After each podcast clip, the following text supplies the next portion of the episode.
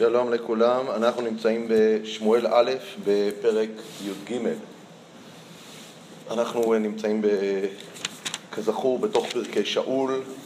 אנחנו סיימנו כבר המלאכה חשאית של שאול על ידי שמואל, המלאכה פומבית על ידי אה, גורל, מלחמה של בני עמון, נחש העמוני, שבסופה מגיעה כבר המלאכה מצד העם, שכאשר הם הולכים לגלגל, בואו נלכה גיגל ונחדש שם המלוכה, ואחרי ההמלכה בגלגל יש את דברי מוסר של שמואל שדיברנו עליהם בשבוע שעבר, השווינו אותם למשפט המלך שהוא דיבר עליו בפרק אה, ח' והשווינו את זה למשה רבנו, שזה היה באמת פרשת השבוע. וכעת בעצם שאול מתמנה למלך, שמואל כבר נאם את נאום הפרידה שלו, וכעת הגיע הזמן להתחיל לדבר על מלכות שאול, ובאמת ככה הפסוקים מתחילים לתאר את מלכות שאול. ואני קורא בפרק י"ג פסוק א', למעשה מתחילת פרק י"ג עד סוף פרק אה, י"ד זה יחידה אחת אה, ארוכה אה, אנחנו לא נוכל לקרוא את כולה, זו יחידה מאוד אה, ארוכה של כ-80 אה, פסוקים, 85 פסוקים, אנחנו נקרא אותה חלק-חלק, אבל אנחנו צריכים להתייחס לזה כיחידה אחת. היחידה הזאת בעצם תכלול את המלחמה הראשונה של שאול כמלך. אמנם במלחמה הקודמת הוא גם היה מלך, אבל מלך באופן פורמלי, המלחמה הקודמת היא המלחמה שהפכה אותו למלך בעיני העם, כאן תהיה המלחמה הראשונה שלו כמלך, אה, ואיך אני יודע שזו המלחמה הראשונה שלו כמלך? מכיוון שאנחנו יודעים שהדרישה למלך באה מתוך התביעה של מישהו שיושיע אותם מיד פלישתים. מישהו שיושיע אותם מיד פלישתים, זו הייתה המטרה של המלכות, זו המטרה שגם העם אה, אה, דיבר עליה, וכאשר אה, באמת גם אה, שמואל ממנה את שאול, הוא נותן לו ציווי שיבוא היום שאתה תידרש להמתין לי שבעה ימים להקרבת הקורבן לפני המלחמה, תמתין לי.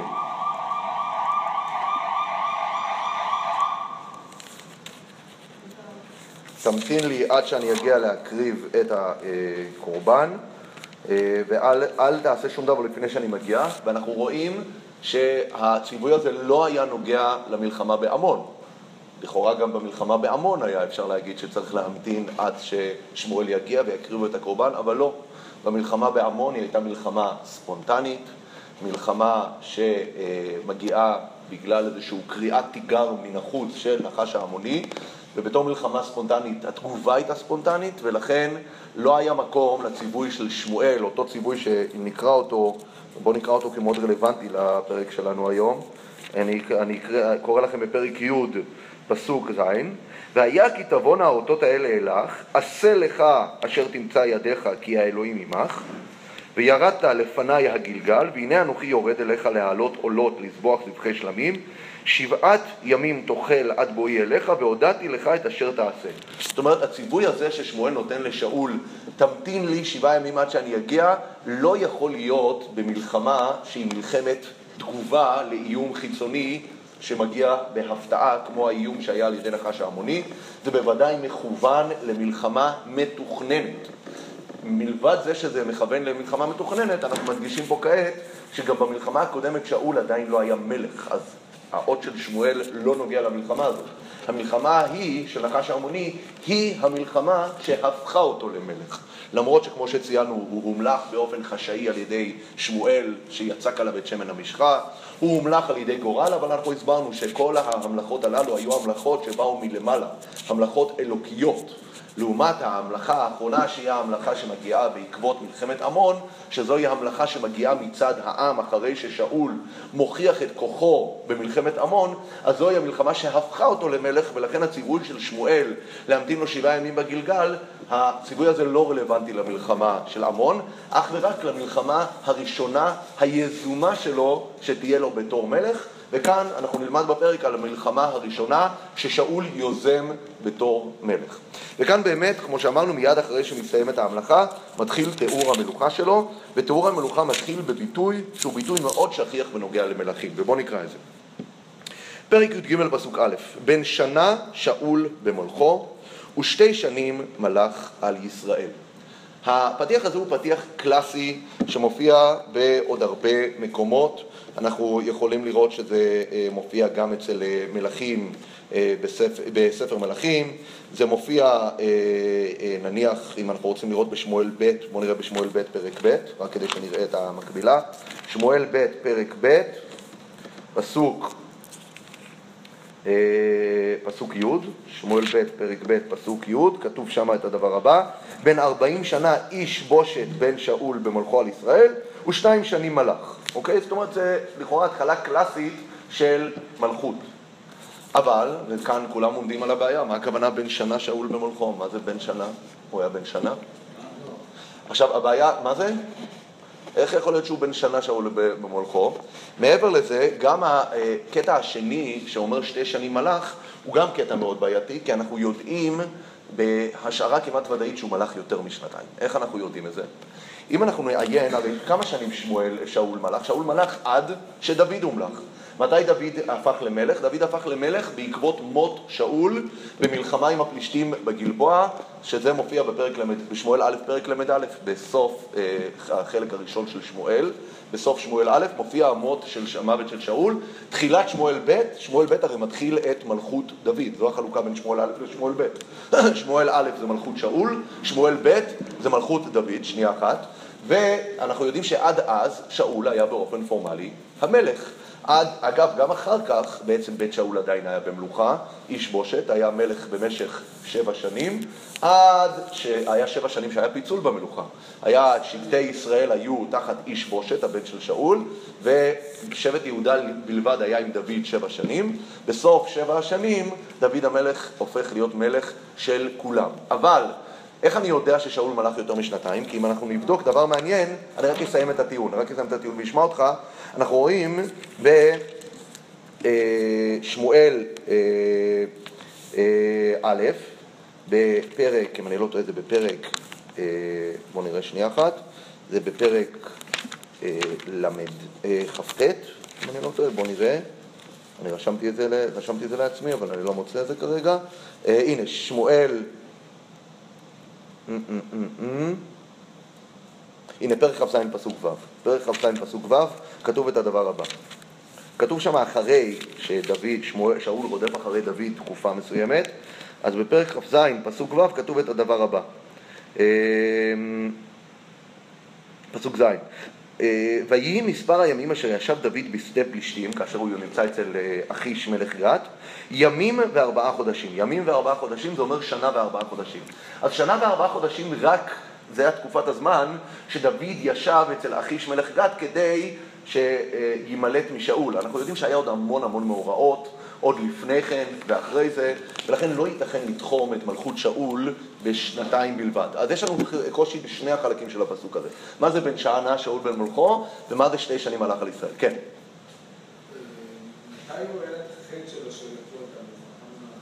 של אין לנו מושג, לא כתוב כאן. אם זה נגיד היה משהו של שנה, ואחרי זה בעקבות שנה ואיך הוא... או, אז מה שאתה אומר, חלק מה... עד שהם את דוד זה שנתיים, אה, כמה שכתוב שם, כן. ואחרי הוא שלט. אז, אז אני אגיד לכם, יש כמה צורות איך להסביר את הפסוק הזה. יש כאלה שמפרשים את הפסוק הזה כדלהלן, וזה דומה למה שאתה אומר. בין שנה שאול ומלוכו הכוונה היא, הנקודת הזמן שאנחנו מדברים עליה כרגע, חלפה שנה מהמלכתו של שאול. זה הכוונה בין שנה שאול במלכותו, במולכו. מה זה שתי שנים מלך על ישראל? עברו שנתיים עד שמשכו את דוד. הרי דוד נמשך בסתר על ידי שמואל בעקבות שני החטאים של שאול במלחמת פלישתים, שאנחנו נלמד על זה עכשיו, ובמלחמת עמלק, ואחרי שנתיים אה, דוד המלך הומלך, למרות שבפועל אחרי שדוד הומלך, או אפשר, אי אפשר להגיד הומלך, נמשך, שאול המשיך להיות מלך, נכון? שאול המשיך להיות מלך, אז יש כאלה שמפרשים ככה את הפסוק. מה? נכון. מה הבעיה בפסוק הזה? שכמו שאני הצגתי ובזה פתחתי, שהמבנה של הפסוק הזה זה מבנה קלאסי שמתאר מלכות של, של מלך. לא רק אצל איש בושת, בעוד מקומות, גם בספר מלכים זה כתוב המון פעמים, בין ככה וככה שנים זה במלכו, וככה וככה שנים מלך על ישראל.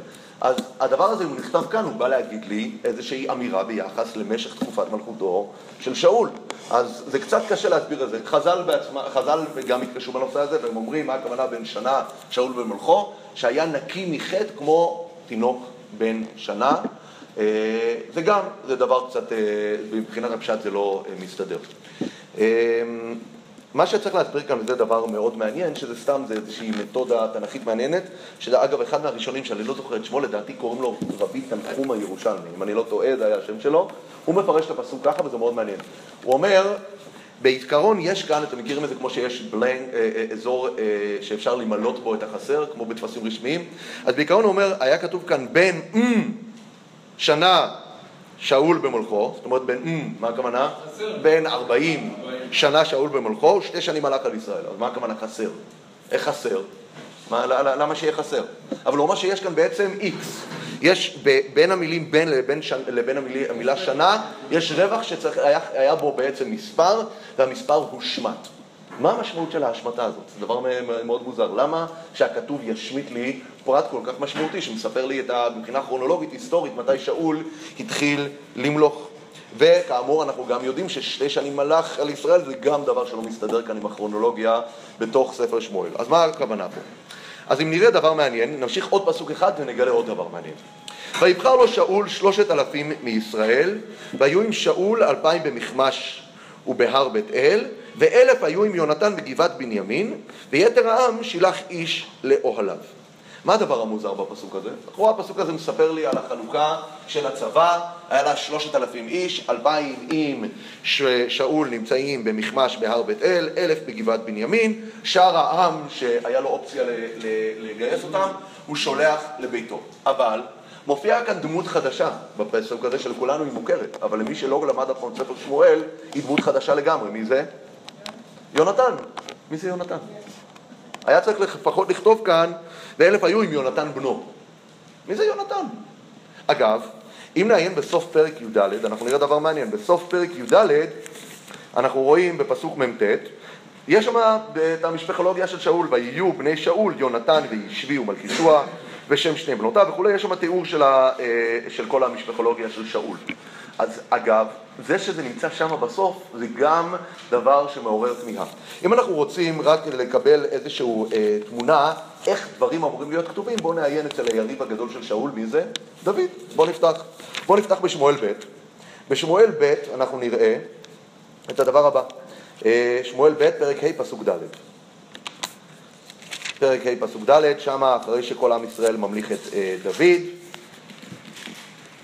בן שלושים שנה דוד במלכו, ארבעים שנה מלך, אתם רואים? לא אמרתי לזה, לא רק איש בושת, אצל כולם. בחברון מלך על יהודה שבע שנים ושישה חודשים בירושלים מלך שלושים ושלוש שנה על כל ישראל ויהודה וילך ירושלים וילכוד וכולי וכולי ושימו לב, ממש ארבעה חמישה פסוקים אחר כך בפסוק י"ג ויקח דוד עוד פלגשים ונשים מירושלים אחרי בואו מחברון ויוולדו עוד לדוד בנים ובנות ואלה שמות הילודים לו בירושלים שמוע ושובע ונתן ושלמה ויבחר וישוע ונפק ויפיע וישב... בסדר? יש את כל הרשימה של הילדים של דוד מיד עם המלכתו זו הצורה שצריך לכתוב על מלך. מלך נותנים את המידע מפורט בין 40 שנה אה, בין 30 שנה דוד במלכו, 40 שנה מלך, שמות הילדים. אצל שאול הכל לוט בערפל. אנחנו לא יודעים כמה שנים הוא מלך, בין איקס שנה שאול במלכו, אנחנו לא יודעים מי הילדים שלו, והכתוב מפתיע אותנו, מדבר על יונתן, כאילו אנחנו אמורים לדעת מי זה יונתן, ששאול מחלק את אה, מצבת כוח האדם שיש לו, אה, כוח האדם הצבאית שלו, בין, יונ... בין שמו... שאול לבין יונתן, שאנחנו לא יודעים בכלל מי זה יונתן. אז האמת היא שצריך לדעת, שכאשר הכתוב משמיט פרטים משמעותיים על בן אדם, זה אומר שיש לכתוב ביקורת עליו. יש כאן ביקורת, והביקורת בצורה מובהקת גורמת להשמטת פרטים משמעותיים.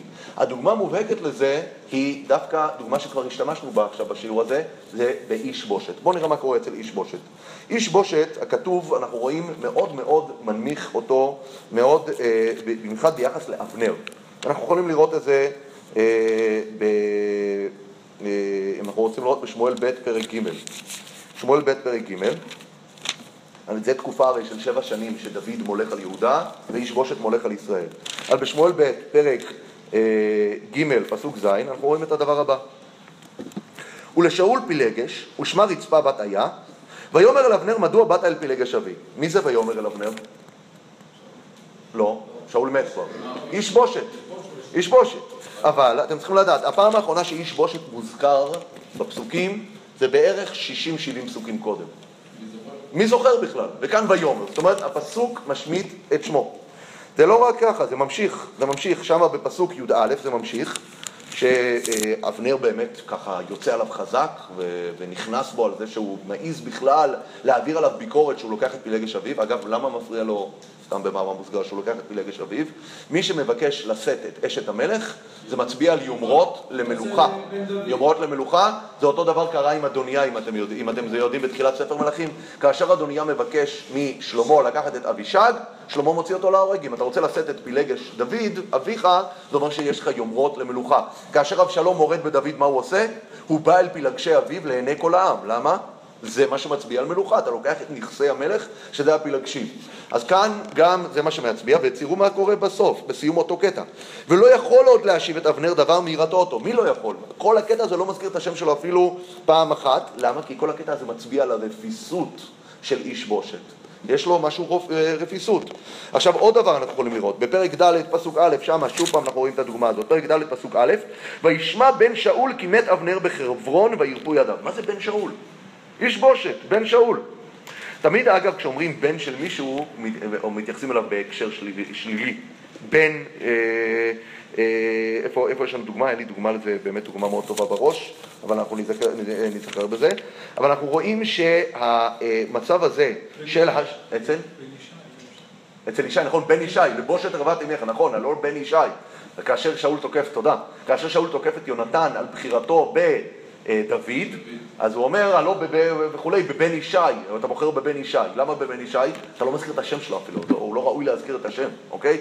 אז גם כאן הכתוב לא מזכיר את השם, וגם אצלנו השמטת הפרטים כבר מספרת לנו שיש כאן ביקורתיות במקרא לגבי שאול, ולכן יש כאן השמטת פרטים מכוונת, וגם השתי שנים שמלך כנראה שזה בא להגיד, או כמו שאמרנו, השנתיים, היה לו בסך הכל שנתיים משמעותיות למלוכה, למרות שכפי שהוכחנו, הוא בוודאי בפועל מלך יותר משנתיים שאול. אז כל הפסוק הזה הוא פסוק שנותן לנו תמרור גדול להבין שיש כאן ביקורת גדולה על שאול כבר בתחילת הפרק הזה, והפרק הזה באמת כולו מבטא סוג של ביקורת על שאול, ואנחנו נראה את זה עוד מעט כאשר נעשה השוואה, אם נספיק היום, בין מלחמת שאול פה בפלישתים לבין מלחמה קודמת שהיה לו מול עמון, אנחנו נראה בהשוואה שהפרק הזה הוא פרק רצוף בביקורת על שאול. בואו נמשיך. אנחנו חוזרים לשמואל א', פרק י"ג, פסוק ב'. ויבחר לו שאול שלושת אלפים מישראל, והיו עם שאול אלפיים במחמש ובהר בית אל, ואלף היו עם יונתן בגבעת בנימין, ויתר העם שלח איש לאוהליו. שזה דבר מוזר. זה ממש צבא קטן. מה זה הצבא הקטן הזה? ולא יותר, הייתי אומר, זה מה שהוא הצליח לגייס? לא. כתוב כאן, את יתר העם שילח לו עליו. למה הוא שולח את העם? אנחנו, התמיהה תגדל כשאנחנו נראה מול איזה כוח שאול צריך להתמודד כאן. בואו נראה. ויח יונתן את נציב פלישתים אשר בגבע, וישמעו פלישתים, ושאול תקע בשופר בכל הארץ לאמור ישמעו העברים. מישהו יש הסבר מה זה הפסוק הזה? בואו נתאר קודם כל בפשט. יח יונתן נציב, נציב פלישתים בגבע, זה כפי שאמרנו, זו המלחמה הראשונה ששאול יוזם. זה לא מלחמה שנכפית עליו מבחוץ, כמו המלחמה הקודמת על ידי נחש העמוני שמגיע לאיים על תושבי גלעד, אלא כאן הוא יוזם מרד בפלישתים. איך הוא יוזם את המרד? הארץ מחולקת למחוזות שנשלטים על ידי נציבי פלישתים בכל מקום, ובאזור של גבעת בנימין, שזה האזור שבאמת הם גרים בו, אה, שאול ויונתן, שאול נותן ליונתן את ההוראה, תהרוג את הנציב ובוא נפרוץ במרד, ככה המרד יפרוץ, ושאול תוקע בשופר ולאמור ישמעו העברים. עכשיו בואו אנחנו בינתיים נשהה את השאלה מי הם העברים הללו. מי שהיה איתנו בספר יהושע דיברנו פעם על המשמעות של העברים האלה, אנחנו נדבר על זה כאן שוב, אבל העברים, אנחנו נראה אותם, נפגוש אותם שוב פעם וננסה לראות מה המשמעות. אבל הוא מדבר לכל ישראל ושאול תקע בשופר בכל הארץ לאמור ישמעו העברים. בואו נמשיך. וכל ישראל, לא העברים, וכל ישראל שמעו לאמור, היכה שאול את נציב פלישתים. רגע, מי יקרא את נציב פלישתים? שאול או יונתן? יונתן, אבל זה היה בפקודת שאול, יפה, זה מה שמספר לנו כאן, שמי נתן את ההוראה? זה שאול. שאול נותן ליונתן, הוא בונה את האסטרטגיה כך שהוא נמצא במכמש, בהר בית אל, הוא נותן הוראה ליונתן בגבעת בנימין, תכה את הנציב, אני אתקע כאן בשופר ונכנס את המרד, אבל בעצם זה שאול באמת. היכה שאול את נציב פלישתים, וגם נבאש ישראל בפלישתים, ויצעקו העם אחרי שאול הגלגל. אתם צריכים לדעת סתם שהביטוי נבאש הוא ביטוי שמופיע בדרך כלל בהקשר שיש מישהו שרומס אותך, משעבד אותך, ואתה מכניס את המשועבדים למצב של סכנה, אז זה נקרא שאתה מבאיש את ריחם. אצל מי מופיע הביטוי הזה? אצל משה רבנו. משה רבנו בסוף פרשת שמות, כתוב שם אה, לגביו, כאשר העם טוענים לגביו, מה עשית לנו? אז אומרים גם, הבאיש את ריחנו בעיני פרעה. אני לא אומר את הביטוי כאן במדויק, אבל אם אתם רוצים, אנחנו יכולים לראות בשמות, בסוף, כדי להסתכל בפנים, שמות בסוף פרשת שמות. אה,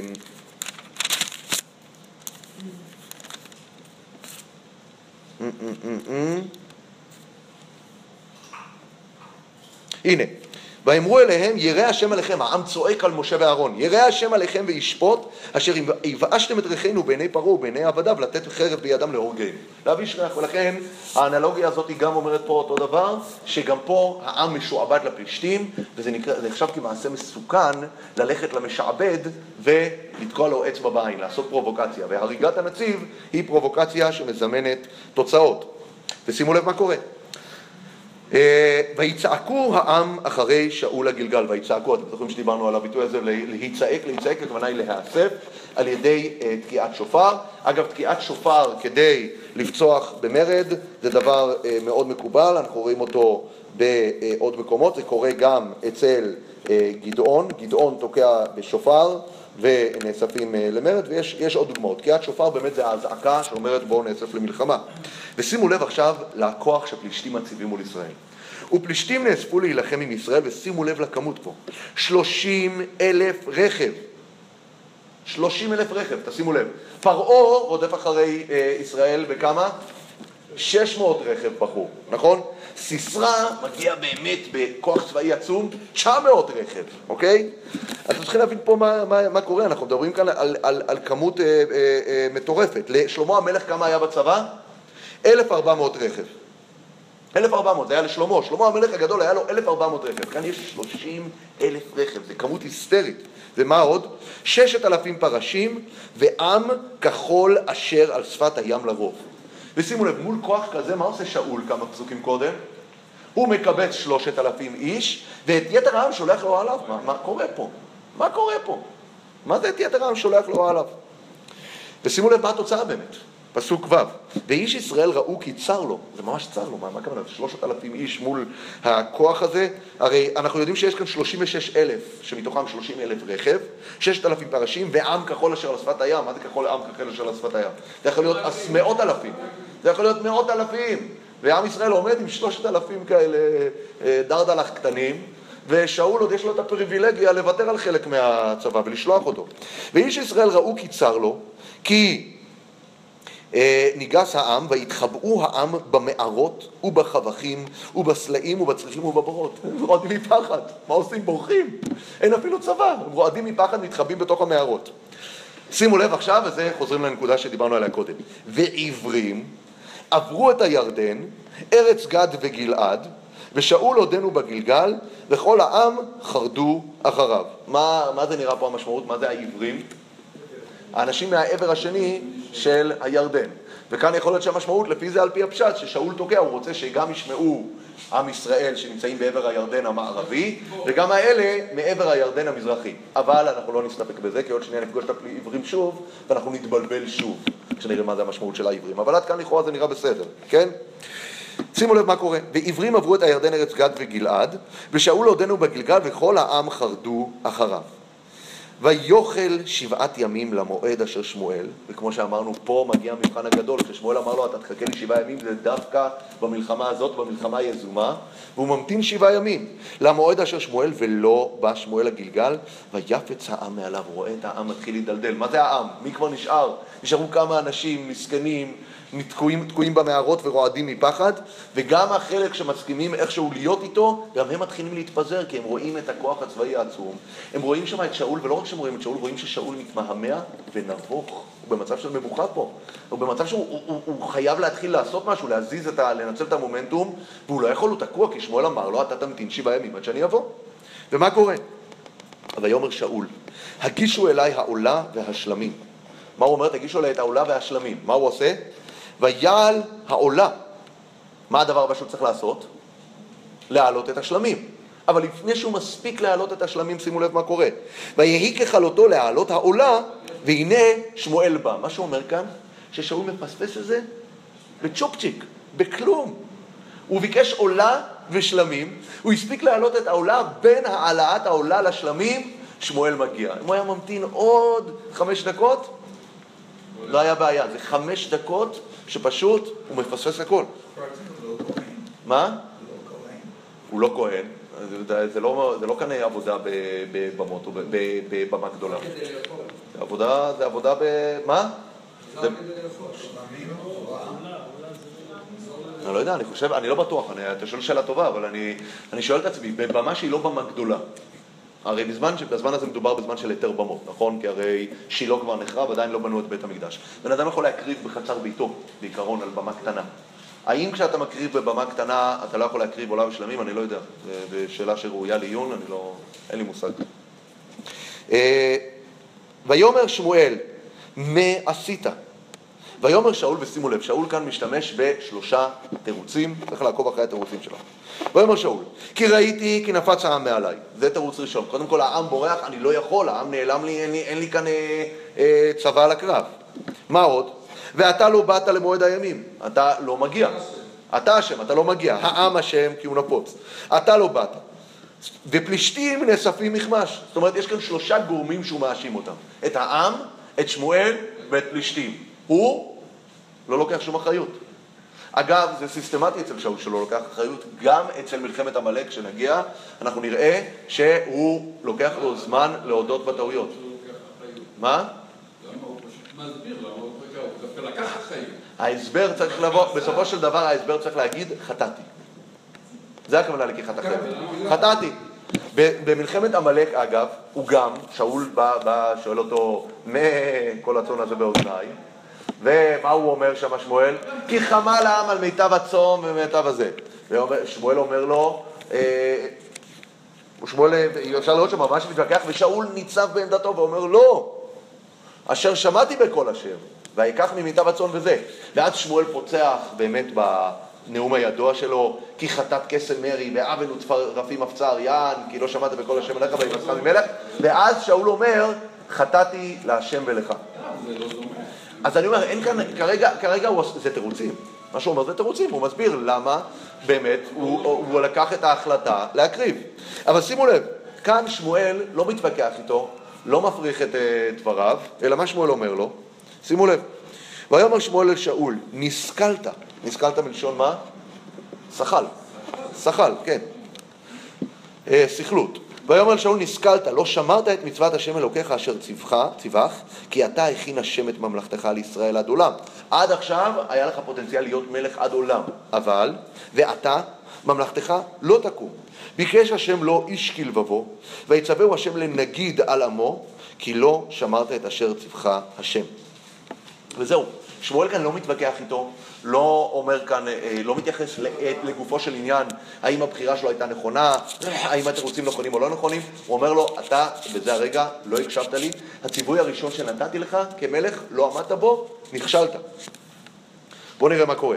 ויקום שמואל ויעל מן הגלגל גבעת בנימין. עכשיו אתם צריכים לדעת דבר מעניין, אולי שזה זה, זה המקום הנכון אה, אה, לדבר על הדבר הזה, ש... אה, אולי קודם לכן נדבר על, מה, על נקודה אחרת. פלישתים שולטים בכל אה, ארץ ישראל, ואנחנו רואים שהשלטון שלהם הוא מאוד עמוק ומשמעותי וחזק. יש להם נציבי פלישתים בגבעת בנימין, גבעת בנימין זה ממש במרכז הארץ. עכשיו, מכיוון שהשלטון שלהם כל כך חזק, ואנחנו רואים שיש להם צבא כל כך עצום, כשאנחנו רוצים לכנס איזשהו מרד עליהם, מרד, מרד אה, כנגד אה, פלישתים, זה דבר שצריך לעשות בצורה דיסקרטית, שקטה ובמינונים נכונים. וכנראה זו הסיבה ששאול מכנס צבא קטן ואת יתר העם שולח לאוהליו. למה? כי הוא לא רוצה לעשות כאן הרבה רעש. הוא רוצה לעשות משהו יותר קטן, יותר דיסקרטי, כאשר בפועל, כאשר יונ... אה, אה, הוא ייתן את ההוראה ויונתן יכה את הנציב פלישתים, העם ישמע בכל מקום, יהיה לו צבא קטן שיוכל ללכת ולהכות אותם מכה נמרצת, אוקיי? ולנצל את המומנט של ההפתעה. וכאן, יש לו כאן איזשהו תקע מאוד גדול. הציווי של שמואל להמתין שבעה ימים הורס לשאול את כל האסטרטגיה. הורס לשאול את כל האסטרטגיה. כי כל האסטרטגיה של צבא קטן במצב של אה, אומה חזקה ששולטת בך עמוק בתוכך עם אה, אה, נציבים שנמצאים בתוך המחוזות, זה דורש התארגנות מהירה וחשאית. וכאשר אתה ממתין שבעה ימים, אתה פשוט הורס את כל המומנטום.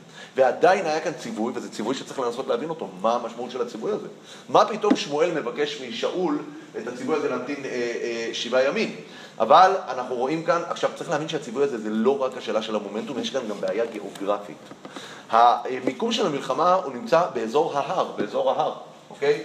אנחנו יודעים ארץ ישראל יש בה את הבקעה, בקעת הירדן מצד אחד, יש את השפלה מהצד השני, ושאול ויונתן נמצאים על ההר, אזור מחמש, בית אל, גבעת בנימין, זה אזורים הרריים. מבקשים מהם לרדת לכיוון הגלגל, זה, אני הייתי מעריך עכשיו סתם, זורק מספר, זה איזה 20 קילומטר אה, אה, מזרחה מהמקום שבו בעצם אה, שאול ויונתן נמצאים. הם צריכים לחרוג מהאזור שלהם, שזה אגב, זה לא רק לחרוג, זה התרחקות מפלישתים. כי המרכז של פלישתים, אנחנו יודעים, זה בשפלה, עם חמשת ערי פלישתים הגדולות שנמצאים בשפלה ליד עזה, עזה, גת, עקרון, אשדוד ואשקלון.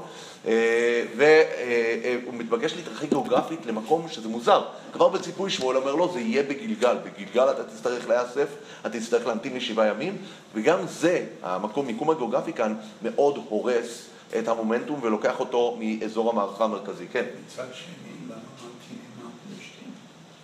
למה הפלישתים ממתינים? כן. למה הפלישתים לא תוקפים באופן אה, מיידי? לא יודע, יכול להיות, אני אומר... עשו כמות כזאת של אנשים, מה עשו איתם? כן. תראה, יכול להיות, ואני לא יודע, יכול להיות שזה קשור באמת לצורה איך שקרבות התנהלו. יש קרבות שהן קרבות פתע, שאתה בא ותוקף את האויב במקומו, שזה מה שקרה אגב עם שאול ונחש העמוני. שאול אסף כמות אדירה של אנשים, הלך לעבר הירדן, תקף שמה את נחש העמוני בהפתעה. כאן, כאן, כנראה, ועוד פעם אני אומר כאן בהשערה, התוכנית המוקדמת של שאול הייתה לתקוף בהפתעה. הוא פספס את המומנטום, ואז פלישתים נערכים במערכה, כמו שצבאות מתייצבים מול צבאות, ואומרים, יאללה, בוא נראה אותך, בוא נראה אותך, בוא נראה אם, אם אתה תעיז, זה הפגנת כוח עצומה. אה, ולכן אני אומר, כל המומנטום כאן הוא מומנטום מאוד, אה, אה, שהולך באמת לאבדון. ובאיזשהו מקום, אם עכשיו כבר נתחיל כבר להריח את התשובה למה הציווי הזה של שמואל, הציווי של שמואל בעצם אומר לו, לך יש רבות מחשבות בלב איש, לך יש הרבה מחשבות איך אתה באופן אסטרטגי תצליח לתקוף בהפתעה והכל, אבל אני אומר לך, תעשה את זה כמו שאני אומר לך והכל יהיה טוב. זה הציווי של הנביא. תעשה את זה כמו שאני אומר לך והכל יהיה טוב. ושאול לא מקבל את זה. שאול כאן רואה שהעם נפוץ מעליו, והוא מתחיל אה, להילחץ מכל הסיטואציה. בואו נמשיך. זה כמו ביער, כאילו 600 נכון? אה, אנחנו נדבר על זה עוד הרבה. חטא העגל והסיפור פה, נדבר על זה היום, המצב הזה. לא רק זה, הוא בושש והוא מעלה, מעלה קורבנות. אנחנו נראה את זה. יש כאן הרבה הרבה השוואות לסיפור של חטא העגל. ויקום שמואל ויעל מן הגלגל גבעת בנימין, ויפקוד שאול את העם הנמצאים עמו כ-600 איש, שימו לב. בהתחלה הוא שילח לאוהליו, את העם לאוהליו, את מי שהיה מיותר. למה הוא שלח בשלב הראשון? כי הוא לא רצה יותר מדי אנשים, הוא רצה לנצל את המומנטום. עכשיו העם בלחץ ראה את העוצמה הצבאית של פלישתים, מתוך השלושת אלפים התחבאו במערות והכל, נשארו איתו 600 איש. ושאול ויונתן בנו והעם הנמצא עמם יושבים בגבע בנימין, ופלישתים חנו במכמש, ששתיהם נמצאים באמת באזור ההר. מכמש זה פחות זה בירידות לים המלח. פלישתים כבר הגיעו. כן, פלישתים כבר הגיעו. שימו לב, ויצא המשחית ממחנה פלישתים שלושה ראשים. הראש אחד יפנה אל דרך עופרה אל ארץ שועל, וראש אחד יפנה דרך בית חורון, והראש אחד יפנה דרך הגבול הנשגב אל גיא הצבועים מדברה. בעצם מאגפים אותם משני צדדים, בחזיתית, הם נמצאים במצב שהם מוקפים מכל הכיוונים. וכאן יש את הסיומת, וזו סיומת מאוד משמעותית להבין שוב פעם מה רמת הנחיתות פה. וחרש, דיברנו על זה הרבה פעמים, כי זה באמת אה, מאוד אה, משמעותי הדבר הזה. וחרש לא יימצא בכל ארץ ישראל, כי אמרו פלישתים פן יעשו העברים חרב או חנית. אוקיי? שוב פעם העברים. פן יעשו העברים חרב או חנית. אז זאת אומרת, פלישתים לא הסכימו לחלוק עם עם ישראל את הטכנולוגיה הצבאית שלהם. אז מה קרה? יש כאן בעיה. עם ישראל היו צריכים ברזל, היו צריכים ללטש ברזל, איך הם היו חורשים בשדה. וירדו כל ישראל הפלישתים ללטוש איש את מחרשתו ואת עטו, ואת קרדומו ואת מחרשתו, והייתה הפצירה פים למחרשות ולעטים ולשלוש הקלשון ולקרדומים ולהציב הדורבן. פים זה סוג של אה, אה, אה, מידה, מידה במשקל. היה איזשהו נוהל שהיית יורד למוסך הפלישתי כדי ללטש את המחרשה, העטים, הקלשון, הקרדומים, הדורבן, כל הדברים האלה היית צריך אה, ללטש אותם, דורבן זה מה שהיו דוקרים איתו, כדי אה, להאיץ את החמור, אה, את הסוס. והיה ביום מלחמת ולא נמצא חרב וחנית ביד כל העם אשר את שאול ואת יונתן. ותימצא לשאול וליונתן בנו, פעם ראשונה שאנחנו שומעים שיונתן זה בנו, ותימצא לשאול וליונתן בנו, ויצא מצב פלישתים אל מעבר מכמש. בואו נעצור פה. בשבוע הבא, אם אנחנו נלמד פרק י"ד, אנחנו נלמד כבר על המלחמה עצמה. אבל כאן אנחנו נעצרים בשלב שאנחנו יודעים דבר אחד. הפלישתים שולטים בעומק הארץ. אנחנו יודעים שיש להם כמות אדירה של אנשים, אנחנו יודעים שהמומנטום מולם הלך לאבדון, כי היינו צריכים להתמהמה ולהמתין, אנחנו יודעים שלא רק שהיה בהתחלה 3,000 איש, בסוף נשאר רק 600 איש, ואנחנו יודעים שלעם ישראל אין כמעט כלום ביד, הם הולכים לריב עם מקלות. הם הולכים לריב עם מקלות, להילחם עם מקלות, שלא לדבר על זה שאין להם כלי רכב, או פרשים, או דברים כאלה. עם ישראל, רק לשאול וליונתן יש חרב. זאת אומרת, כל הנתונים כאן הם נתונים של נועדו לכישלון. ולכן בפרק הבא אנחנו נלמד על ההפתעה הגדולה מה קורה בסופו של דבר, אבל הפרק הזה הוא פרק שבאמת מתמודד עם מצב של אה, כישלון.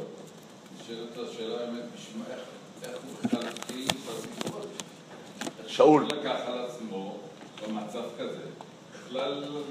אז, אז, אז על זה אנחנו נתחיל לדבר עכשיו, כי זו באמת סיטואציה שכשאנחנו נלמד גם את הפרק הבא, אנחנו נלמד דבר מעניין, כשאנחנו נראה את ההשוואה בין שאול לבין גדעון. דיברנו על זה כשלמדנו את גדעון, ואנחנו נצטרך לחזור לזה שוב פעם פה, כי בסופו של דבר מה ששאול רצה לעשות, הוא רצה לעשות מלחמה מאוד דומה לגדעון. די להזכיר כמה דברים כדי להראות כמה זה דומה לגדעון. דבר ראשון, אצל גדעון העם עבר שני סינונים, נכון? העם הגיע בהתחלה, הגיעו, אני לא זוכר אפילו את המספרים, אתם רואים מה זה כשלא חוזרים לא זוכרים, אבל שם העם, בתחילת פרק, בתחילת, נאספים אל העם, נאספים אל, אל, אל, אל גדעון, 22, אה, אה, אה, בהתחלה, שנייה, בהתחלה יש 32 אלף נאספים כשהוא תוקע בשופר, בדיוק כמו פה. הוא שולח 22 אלף הביתה ועשרת אלפים נשארים. מתוך העשרת אלפים הוא עושה סינון מתקדם, שזה מה? מבחן המלקקים, נכון? ובסוף כמה נשארים? 300, נכון? ירד מ-32 ל-10 ל-300. גם אצל שאול אותו דבר. אנחנו לא יודעים מה המספר שהיה בהתחלה, אבל אנחנו יודעים שהיה יותר משלושת אלפים. למה? כי כתוב ואת יתר העם שילח לאוהליו. אז זה ירד מהרבה לשלושת אלפים, משלושת אלפים זה ירד לשש מאות. אמנם כאן זה לא סינון ששאול יזם, וזה כבר מצביע על פערים בינו לבין גדעון, שמה זה פערים, סינונים, שהקדוש ברוך הוא ציווה על גדעון להמית. למה? כי שם אצל גדעון באמת המסר המרכזי שם במלחמה, שזה מלחמה שביד השם. זה מלחמה שדרך הקדוש ברוך הוא, הקדוש ברוך הוא אומר, אתם תבטחו בי והכל יעבוד כמו שצריך.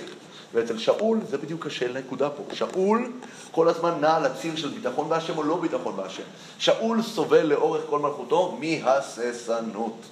שאול הוא מהסס סדרתי, אנחנו רואים את זה בהרבה הרבה מקומות, דיברנו על זה ואנחנו עוד נחזור על זה כש, כשנסכם כאן את פרקי שאול, שאול סובל מהססנות, ולכן שימו לב דבר מרתק, וכאן אנחנו יכולים להתחיל לדבר על ההקשר של חטא העגל. כאשר שמואל מצווה את שאול, וקראנו שם את הפסוקים, של, בסוף ההמלכה שלו, הוא אומר לו את הציווי הבא. הוא אומר לו, אני קורא שוב פעם בפרק ט', פסוק אה, ז', והיה כי תבואנה האותות האלה לך, איזה אותות? שלושת האותות ששמואל נתן לשאול, עשה לך אשר תמצא ידיך כי האלוהים עמך. מה זה עשה לך אשר תמצא ידיך כי האלוהים עמך? מה המשמעות של הדברים האלה? פירוש מילולי. עשה לך אשר תמצא ידיך, מה זה עשה לך אשר תמצא ידיך? תעשה מה שאתה חושב. מה זה תעשה מה שאתה חושב? הוא אומר לו, אתה מלך. מלך מה עושה?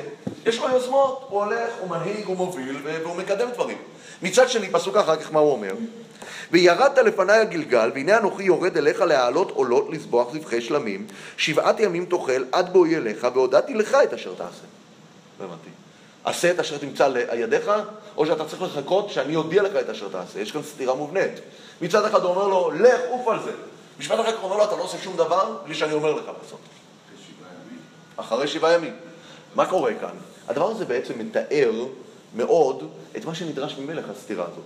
מצד אחד יש למלך יוזמה, יש לו מרווח של יוזמה בדברים שהוא לא מקבל את הציוויים הקונקרטיים, הוא צריך ללכת ולפעול כמו כל מלך רגיל. שאול לא יושב כל, כל ימיו כמלך ואמור להמתין לראות מה שמואל יגיד, לא. אבל בדבר הזה ספציפית, שמואל אומר לו, בדבר הזה ספציפית אתה תמתין לי ואני אגיד לך מה לעשות. בנושא של המלחמה הראשונה שלך, אתה לא תזוז לפני שאני מגיע ואומר לך בדיוק מה לעשות. אז שאול מצד אחד, אנחנו רואים אצלנו בפרק, הוא עושה את אשר מוצאת ידו, נכון? מה הוא עושה? הוא יוזם מרד. הוא יוזם מרד, לכאורה הוא עושה פעולה שנדרשת ממלך, כי יש לו כאן יוזמה. אבל אותה יוזמה, הוא צריך לזכור שיש כאן כוכבית, שבנושא הזה ספציפי אתה צריך להמתין למה ששמואל יגיד לך, אוקיי? עכשיו, אנחנו צריכים גם להבין, זה מאוד נוגע למה שדיברנו שבוע שעבר, לא סתם דווקא בנושא הזה שמואל מגביל אותו, אתה צריך לחכות למה שאני אומר לך. כי הרי כמו שדיברנו שבוע שעבר, הניסיון הכי גדול בנוגע להמלכת מלך, וכפי ששמואל מתאר את זה בפרק הקודם, זה בענייני מלחמה. כי הנושא הזה שעם ישראל מבקש לו מלך, אנחנו הסברנו את זה, הוא רוצה להשתחרר מהתלות הזאת של מעגל השופטים. הוא רוצה להשתחרר מהתלות הזאת שאומרת שאנחנו אה, אה, מפסידים במלחמה כי אנחנו לא בסדר, ואנחנו מתנצחים במלחמה כשאנחנו מתנהגים בסדר. לא, אנחנו רוצים שהמלך הוא זה שיצליח להוציא אותנו מהמעגל הזה, שיהיה לנו ביטחון שלא תלוי במעשים שלנו. ולכן דווקא בנושא המלחמה שמואל אומר לו, כשזה מגיע למלחמה, אתה מציית לי לגמרי. ולכן במלחמות, בשני המלחמות ש... האחרונות של שאול, ושניהם הוא נופל בציוויים שקשורים למלחמה. גם במלחמת עמלק, ששמואל מצווה אותו בדיוק, שמואל יוזם אגב שם את המלחמה. שמואל פוגש אותו ואומר לו, לך תמחה את עמלק ואל תשאיר מהם שום דבר. שאול נופל בזה. גם במלחמה הזאת יש ציווי, אל תצא לפני שאני מגיע אחרי שבעה ימים להעלות את העולות. אגב, איפה אנחנו רואים ששאול כן לוקח את היוזמה ועושה לבד? במלחמת עמון. במלחמת עמון, מה קורה? הוא עושה הכל לבד, שמואל לא מעורב במלחמת עמון בכלל. שימו לב שיש כאן דבר מעניין מאוד. יש בעצם, לשאול יש שלושה מלחמות שמתוארות. יש לו עוד כל מיני, בסוף פרק י"ד יתואר שהוא נלחם בעוד עוד הרבה עמים, נכון? הוא מכה את זה ואת זה ואת זה, אבל לא מתוארת המלחמה. יש רק, רק את הכותרת. יש שלושה מלחמות, שלוש מלחמות שמתוארות על שאול.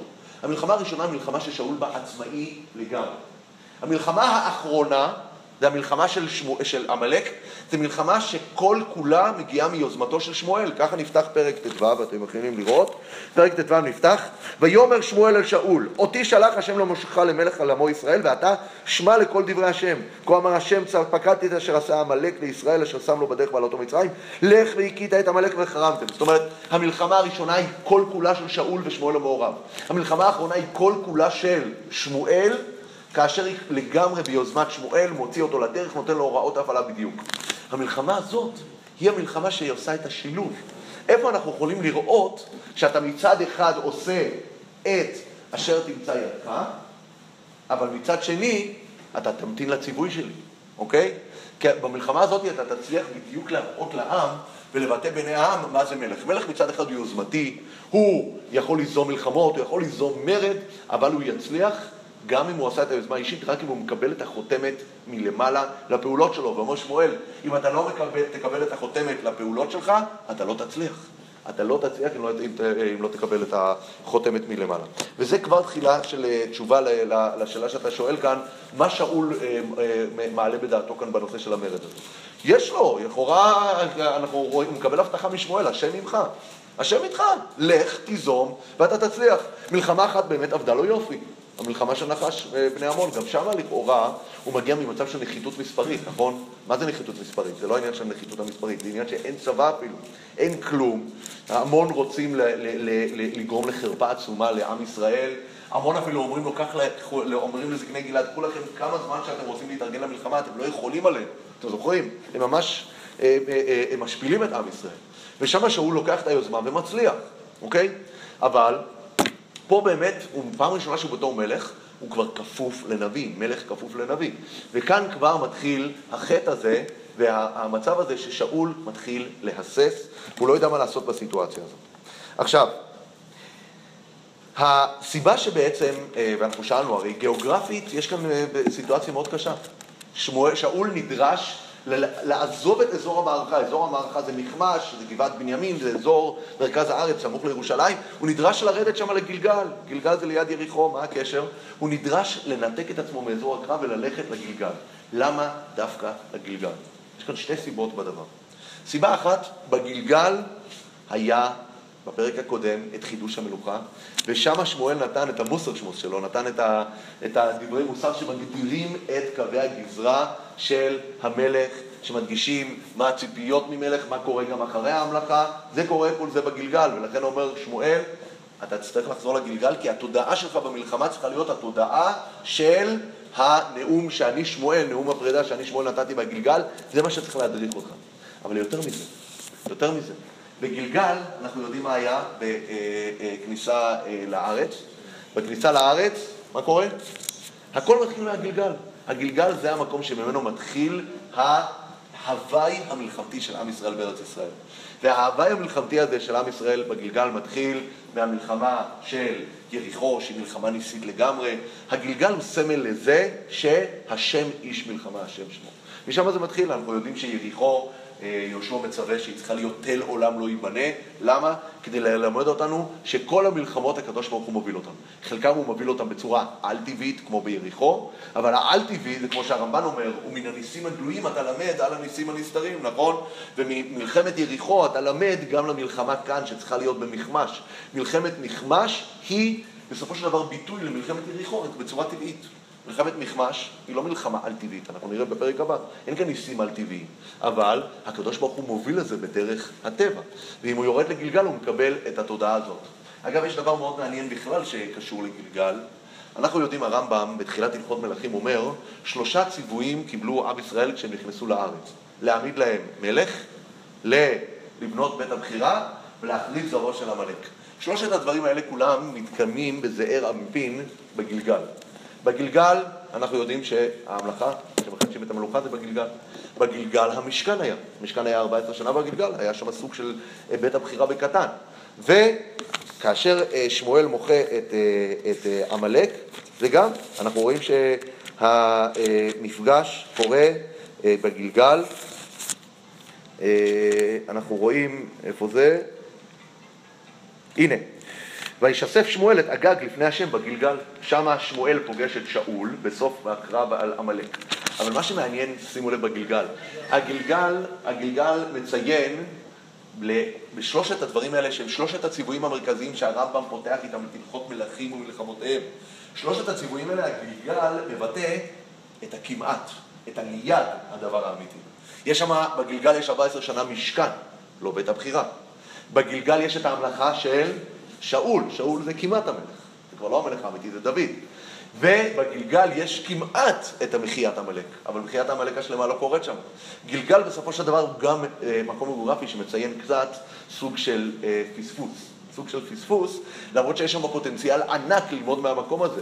וגלגל זה המקום שממנו מתחיל כיבוש הארץ, זה המקום שעם ישראל כולו עובר שם, הרי מה זה השם הזה של גלגל? גלגל זה מלשון גבעת ההרעלות. שם כל עם ישראל עובר טקס ברית מילה המוני של כריתת ברית עם הקדוש ברוך הוא. זה מקום שיש לו משמעות מאוד עמוקה, אבל שאול, בהקשר של שאול, הגלגל מציין סוג של פספוס.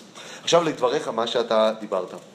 מה קורה? אנחנו רואים כאן באמת קשר עצום לסיפור של חטא העגל. וזה מתחיל בכמה דברים מאוד אה, משמעותיים.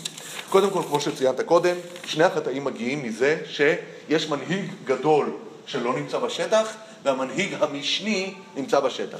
כאן שמואל לא נמצא, שאול נמצא. שם משה לא נמצא, מי נמצא? אהרון, נכון? עכשיו, אה, אמ,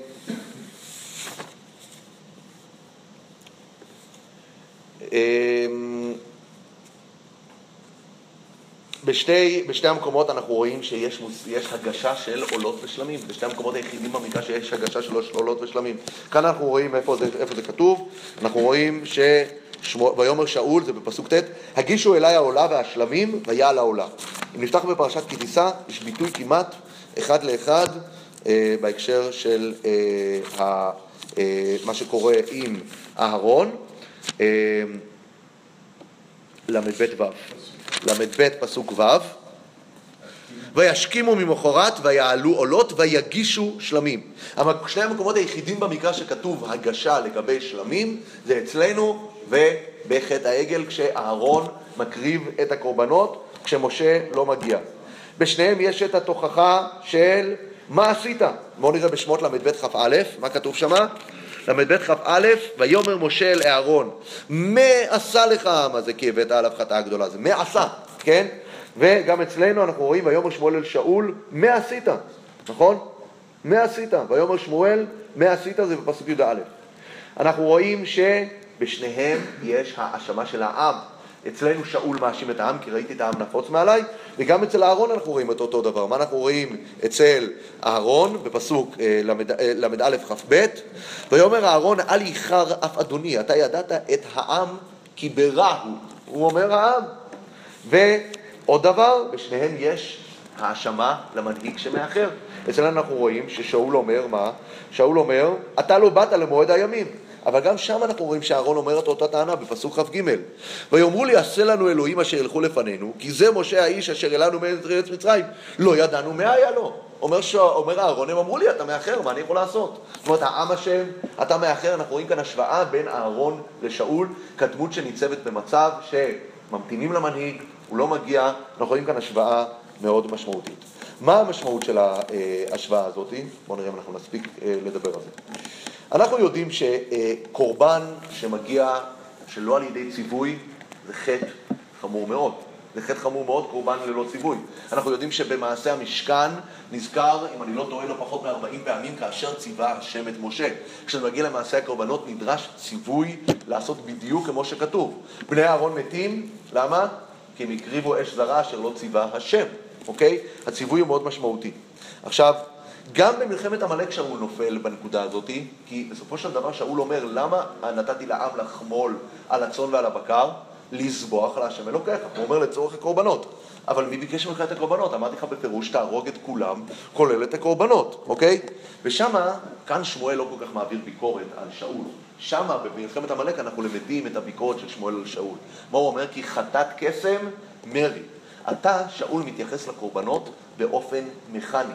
אתה חושב שהקרבת הקורבן באשר היא ת, תיצור את התוצאה, ולכן אתה בעצמך, שימו לב, לכאורה יש כאן, היה אפשר להגיד לימוד זכות על שאול, שימו לב. שאול היה יכול להתחיל את המלחמה בלי להמתין לשמואל. לא, מה הוא עושה? הוא מקריב. זאת אומרת, הוא כן צריך את הקורבן, הוא לא יתחיל את המלחמה שאול לפני שהוא מעלה את הקורבן. כן, אבל מה המשמעות של הקורבן? אם שמואל אמר לך בפירוש, אל תעלה אותו עד שאני מגיע. זאת אומרת ששאול מייחס כוח לקורבן ללא קשר לציווי.